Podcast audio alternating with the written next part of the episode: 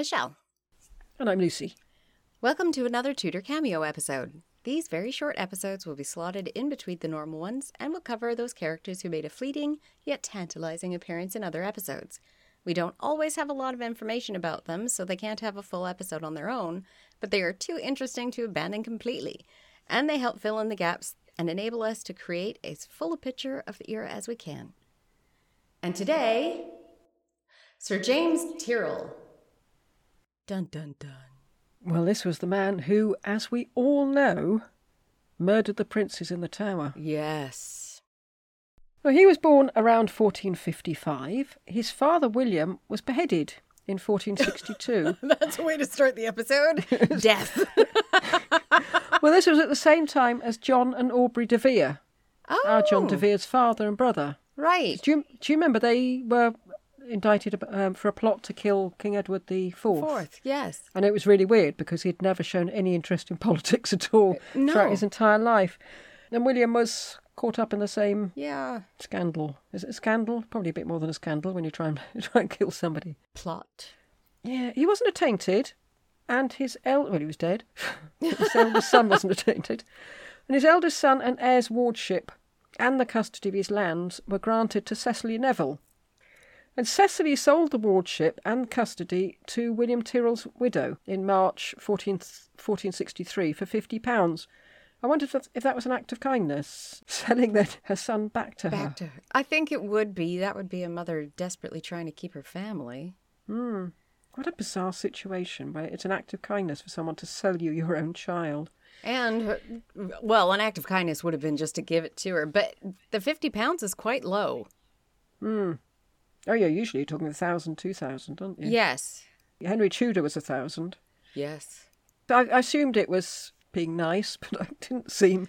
It just doesn't seem it now, does it? Yeah, why not for free? Maybe it was a legal thing. Maybe it's Required, but then you could do it for one pound. to just hand. Yeah, That was a lot of money back then. Hmm. especially for a widow. Well, I suppose if her husband hadn't been attainted, she might not be on the breadline. Well, she'd be on the dowry. She'd be on hmm. the dower lands and with her dower rights and allowance. But still, it's not half as much as what she normally would have been living off of. Still, nice she got her son back. Yes. In 1469, Tyrrell married Anne Arundel, the daughter of John Arundel of Lanherne, hmm. with, with whom he had three sons and a daughter. So here's another one marrying into the Arundel family.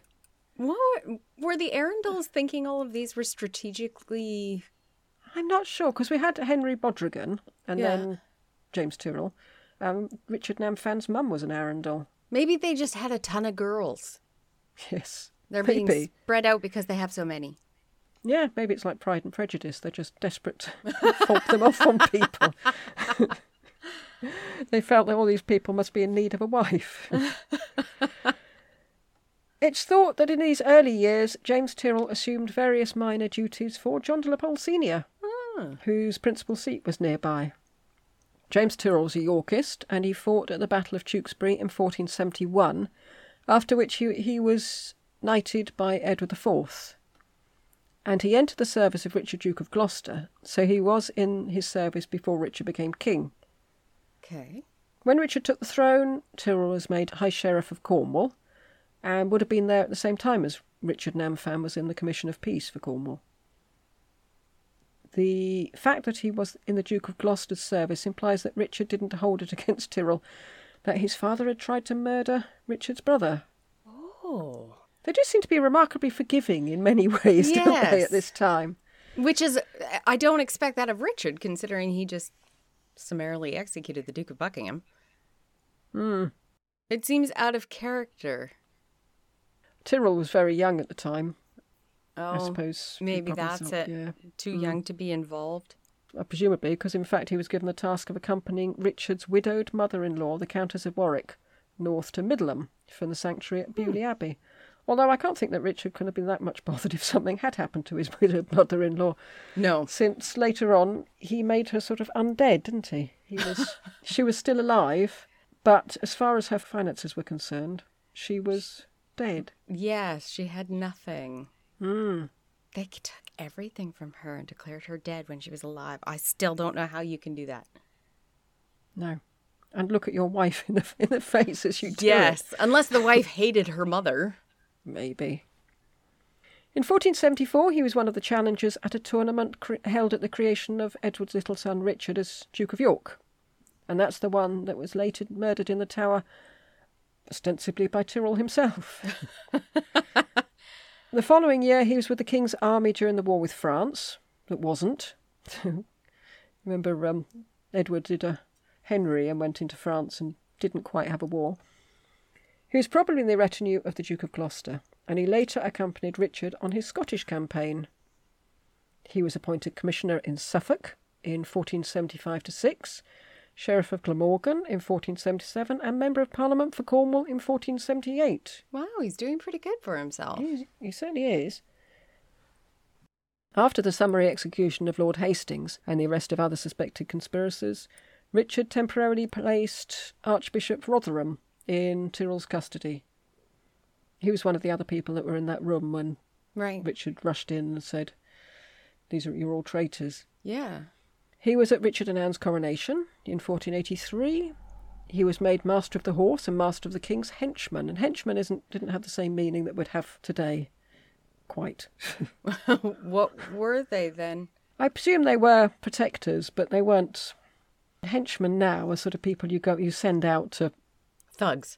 look after people. Yes. Yes. what a diplomatic way of putting it. Yes. Look after people. Following the rebellion of the Duke of Buckingham, with which I don't know why I keep putting her in, Margaret Beaufort was so involved. Tyrrell arrested Buckingham and took him to Salisbury for execution. Three days later, he was made Commissioner of Array for Wales, and before the year's end, was appointed Steward of the Duchy of Cornwall for life. When one of the Arundel family were attainted following the Buckingham Rebellion, Tyrrell was given all his land, Wait, he was given their land, not his own. the, the Arundel land. Yes. Wow. Through a daughter. And in September 1484, he was made one of the Chamberlains of the Exchequer. So life is good when you're a Yorkist, Yes. and and so's the king. yes. And then Well, towards the end of 1484, a docket book of Richard's Privy Seal said said cryptically, quote, "This right trusty knight for our body and counsellor was sent over the sea into the parties of Flanders for divers matters concerning greatly our weal." Unquote. Needless to say, there have been many speculations as to what these diverse matters could have been. mm-hmm. Spiriting the princes of the Tower away to Europe, when one of them would reappear later in the form of Perkin Warbeck? Possibly. Mm. In January 1485, so we're creeping up, Tyrrell assumed command of the garrison of Guines Castle, and that's G U I S N E S. And I'm going with Guines because that's what Google Translate said it was. I looked it up because we come across Guinness. it quite often, and we've never. Yeah, it's not Guinness. He was there in August, and so didn't fight at Bosworth. And Richard didn't recall him, even though he was Commissioner of Array for Wales. But as we saw long, long ago in Jasper's episode, I think it was, Richard thought that Henry was going to arrive at Milford near Southampton Okay. because there was some prediction that he was going to arrive there. Of course there was. Hmm. Because he hadn't been at Bosworth, Tyrrell wasn't attainted, and in fact he suffered considerably less than other Yorkists. Although he doesn't seem to have been invited to Henry's coronation, and he lost his posts in Wales. However, Henry VII reappointed Tyrrell governor of Guines in 1486.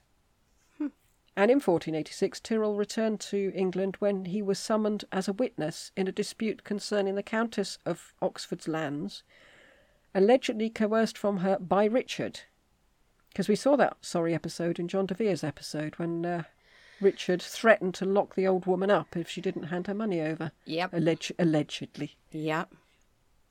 When Tyrrell returned to England, he was pardoned by Henry VII on the 16th of June and was pardoned again on the 16th of July. So, why twice? I don't know. Why? Do Hmm. well, we know? according. Well, do we know anything with these things? But according to Sir Clement Markham, It was between these two dates that the princes in the Tower were murdered, which puts the murder firmly in Henry's reign, and that second pardon was for services rendered, shall we say. Oh. And I looked up Sir Clements Markham. He was an explorer, not a historian, so I'm not sure how much weight we can give to his opinion, really. Oh. But he was convinced that the murder happened in Henry's reign. I wonder where he gets his information. Hmm. Don't know. In February, Tyrrell was restored as Sheriff of Glamorgan and appointed Constable of Cardiff Castle. And in December 1486, Tyrrell was sent from Guisnes on an embassy on behalf of Henry to Maximilian. He attended the coronation of Elizabeth of York in 1487.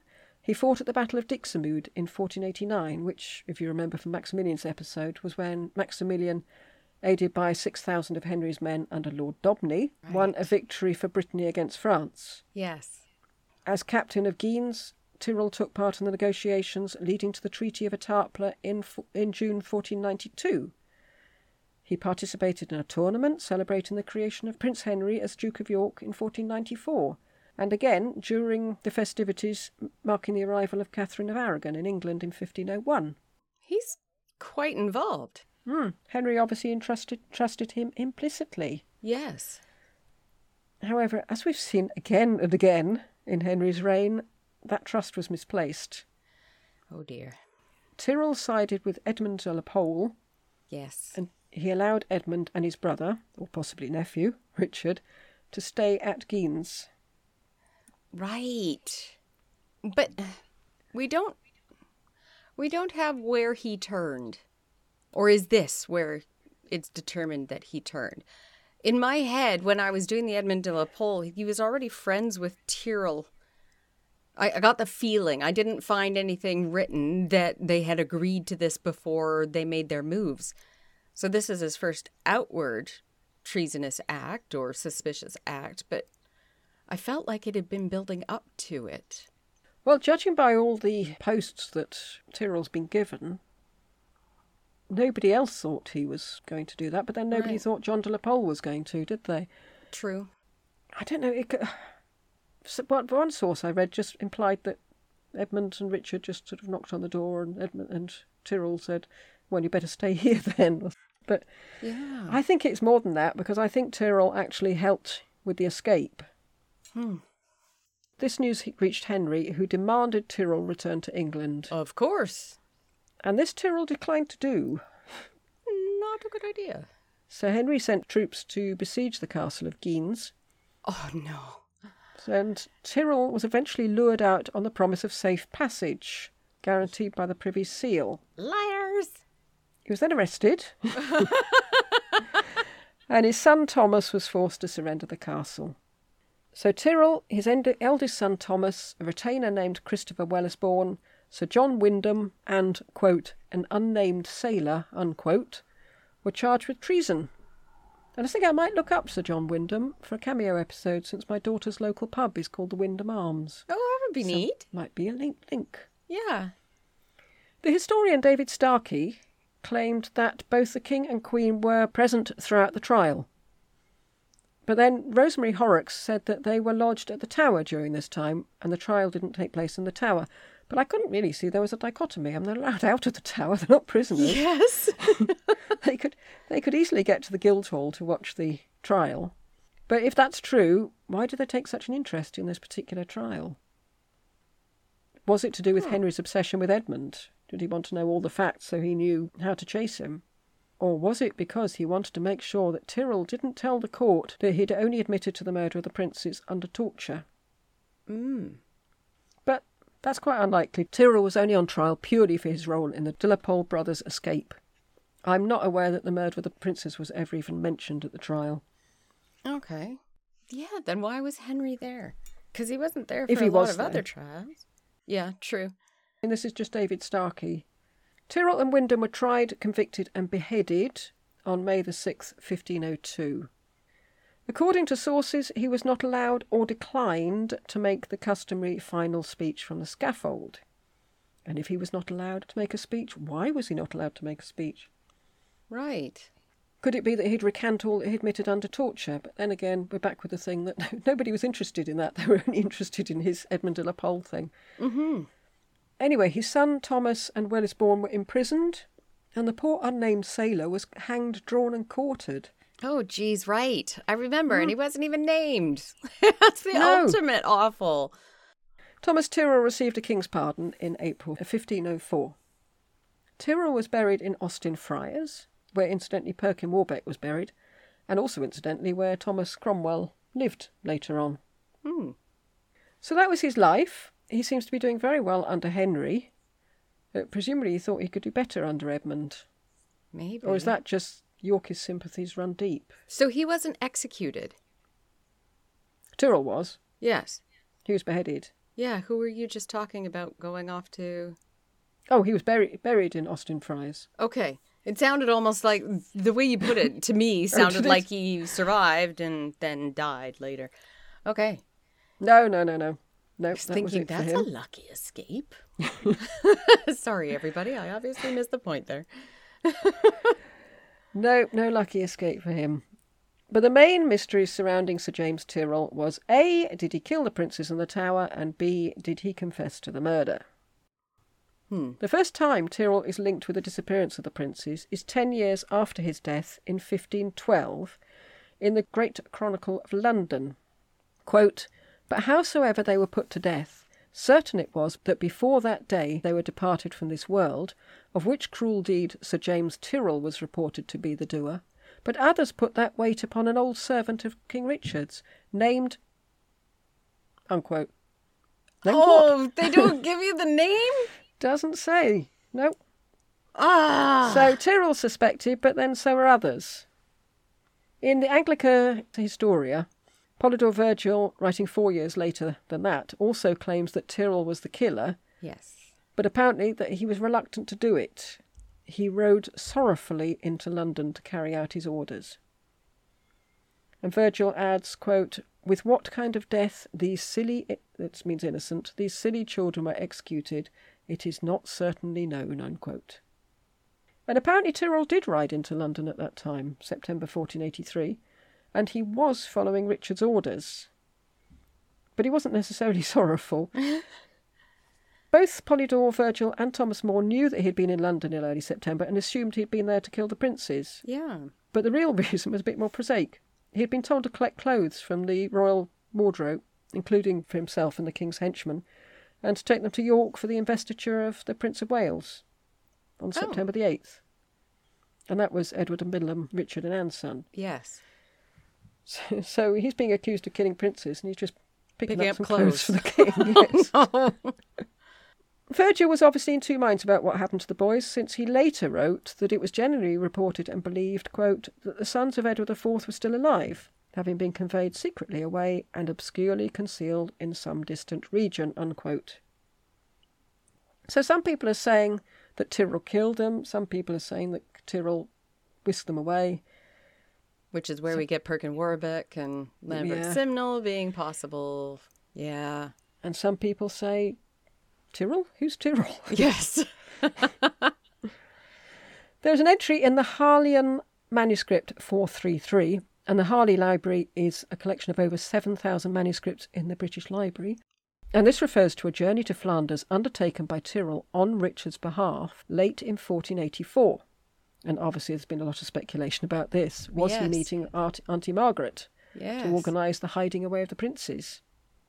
And if so, and if he was tortured to get him to confess to killing the boys, why would he not say that they were just they're in Flanders? Go Yes. look.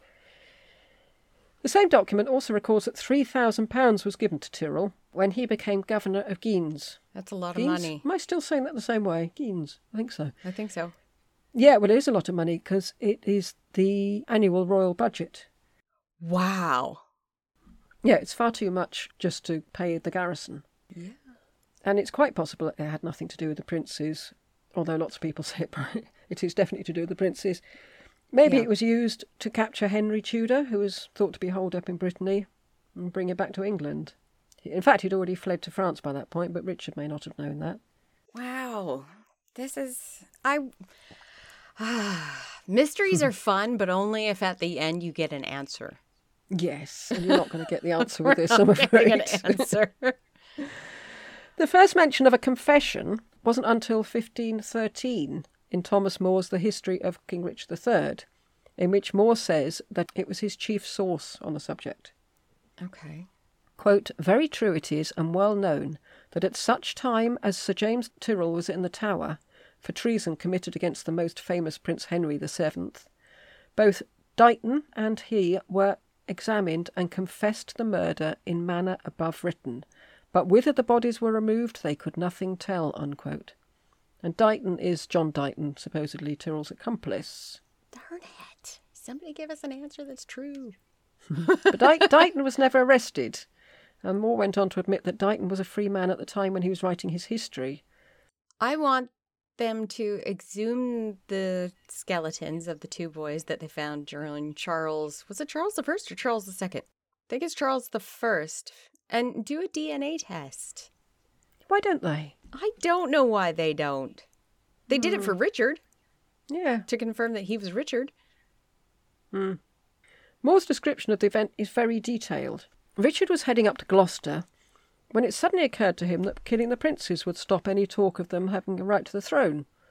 So he sends John Green, his page, to Sir Robert Brackenbury, who was constable of the Tower, with a letter saying, Just kill the princes for me, would you? And Brackenbury apparently said no. I wouldn't either. I'm not insane. so Green rode back to Richard, who was still on his way to Gloucester, and told him the bad news. To which Richard says, quote, Ah, whom shall a man trust? Those that I have brought up myself, those that I have thought would be most surely to serve me, even these fail me, and at my commandment will do nothing for me. There's an awful lot of conversations that can't possibly have happened in uh, Thomas More. Uh, Green replies, quote, Sir, there lies one outside in your bedchambers, who, I dare well say, to your grace's pleasure, the thing were right hard that he would refuse. Meaning by this Sir James Tyrrell, who is a man of right goodly personage, and for nature's gifts worthy to have served a much better prince. Unquote. And that last bit was More's authorial voice. Just to make Richard look more ridiculous, Moore has the conversation with the page taking place while Richard's sitting on the loo. where? Why is? It... You don't think of Thomas More as a fiction writer? Hmm. Well, according to him, he's got all this from the confession. Liar. Well, we don't Well, know. either he's lying or the confession is a lie. But you can't be that. You can't be that perfect on recall of conversations. It just Ah, the conversations that that's just uh, that was allowable at that time, wasn't it? yeah. We don't do it now, but they certainly did it, and uh, but I think More seemed to do it more than, um, well, certainly Andre, and presumably Virgil. More says that Tyrrell agreed to do it because he wanted to rise higher, and what better way to do that than to do the king's dirty deeds? Hmm, I don't know. Me personally, I wouldn't do it because sooner or later he's going to want to silence you to ensure you never speak. All right, that's the reason you wouldn't do it. If I were him, I wouldn't do the murder anyway. But if you were trying to rise higher, that's still not something that I would think is a good option. Yes, you might think you've got something over on the king, mightn't you? You've got his Yes. his dirty secret, but At he's got a lot More on you. Yeah. Mm. Yeah, don't do it. Don't do it. It, more carries on. Richard went to look for Tyrrell in his bedchamber, where he was with his son Thomas, quote, and coming up Sir James, revealed to him secretly his mind in this mischievous matter, in which he found him nothing unfriendly, unquote.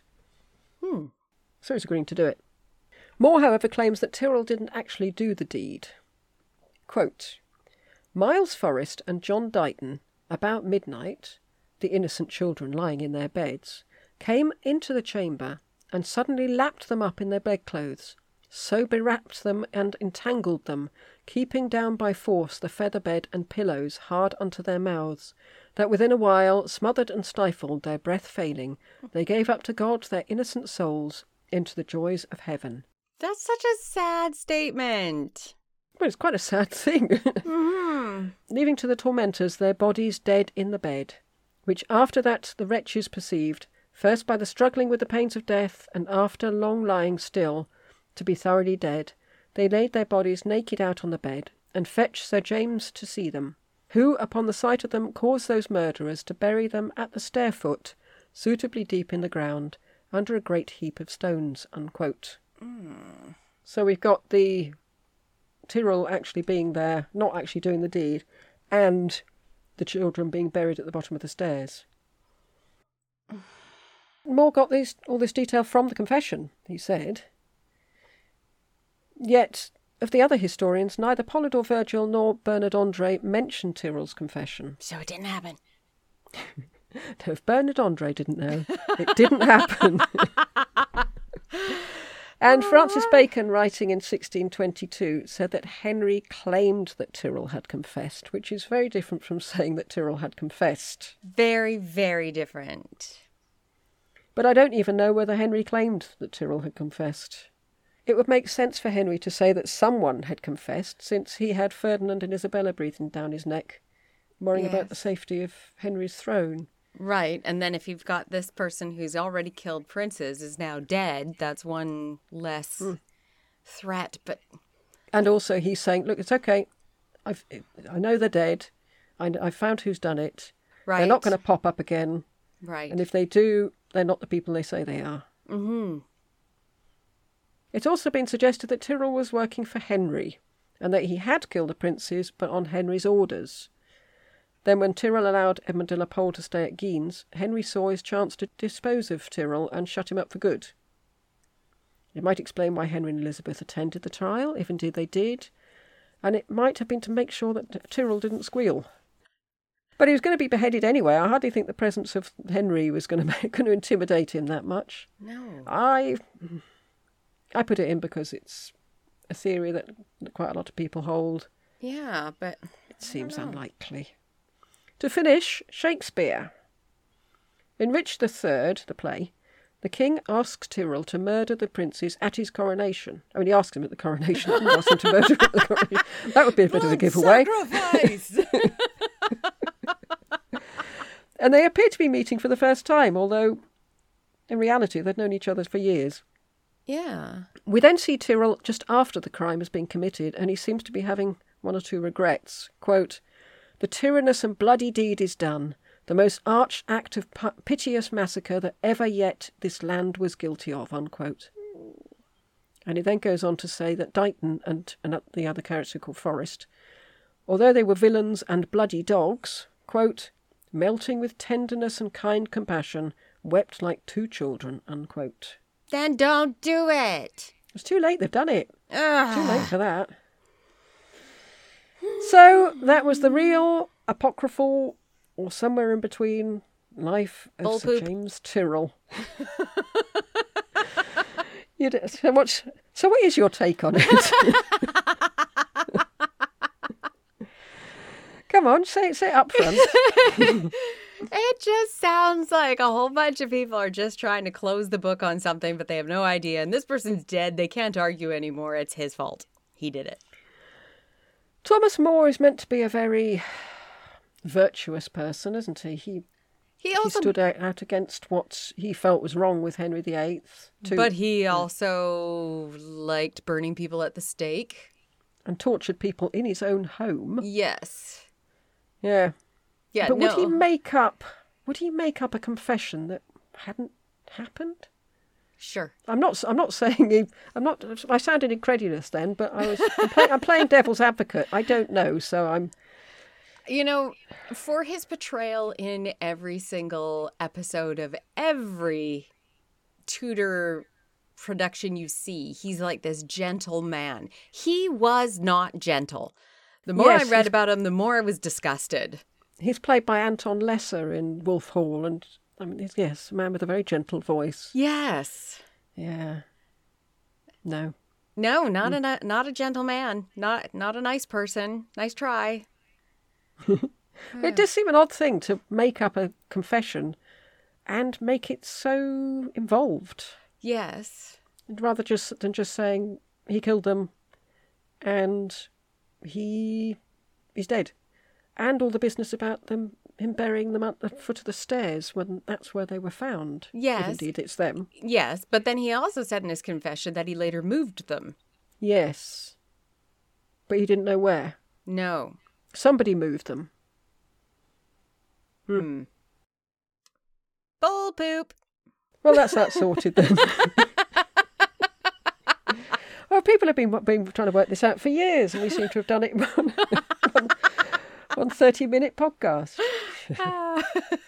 I don't know. I'm, I'm not going to. I'm trying not to fall on one side or the other with this Richard Prince's thing. No. Because, well, for a start, we'll alienate so many listeners. First, we need them to do a DNA test to find out if those two skeletons were boys from the tower. Well, yeah, they could figure out if they were young men, I think, looking at the chromosomes. But they could at least say whether or not they were related to Elizabeth of York, Hmm? because we have her body. True. Yeah. And we're 100% sure that that's her body. Or is it? Oh, don't do that. It'd be nice if someone found the confession. And where is it? Why do confessions disappear? But then I wouldn't believe it anyway if it was under torture. Because I No. think people will say whatever you ask just to get it to stop. Hmm. So we got it. Sort of goes wheels within wheels. Did well? Did was he? Was it ever even a thing? This confession, Yes. because it, that's not what he was being accused of. He's being accused of treason with Edmund. Yeah, so why would he bring that up at all? Hmm. Weird. Very weird. Very convoluted. Hmm. And I want an answer. I know I'm not going to get one, but I want one. Yeah, quite a few times they're doing this. I thought, oh god, here we go again. I did four episodes on Perkin Warbeck. I don't need to do this again. Listeners, please petition the British court to DNA test the two boys.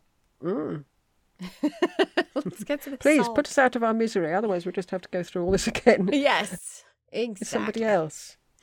So I hope you've enjoyed this mystifying and uh, inconclusive episode.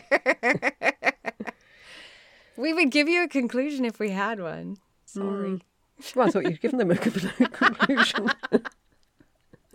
I just don't have any faith in the confession. That's it. And he was convenient. there are quite a lot of mistakes in the history of Richard III, Mm-hmm. Including the length of Edward IV's reign, Yes. various things which which would be quite easy to look up. I'd have thought. yeah. because he's very specific. He takes it down to the day. He says so and so number of years, months, Oh. weeks, day, and then gets it wrong. Oops. But there's a difference between getting facts wrong and making up an entire confession. Yes, it's, it's a fabrication. Hmm. Yeah. And I read things w- I read sources which were very much for and very much against. Mm-hmm. So I've tried to sort of flower furrow straight down the middle. So we'll see you all next time. Next time. Goodbye. Goodbye.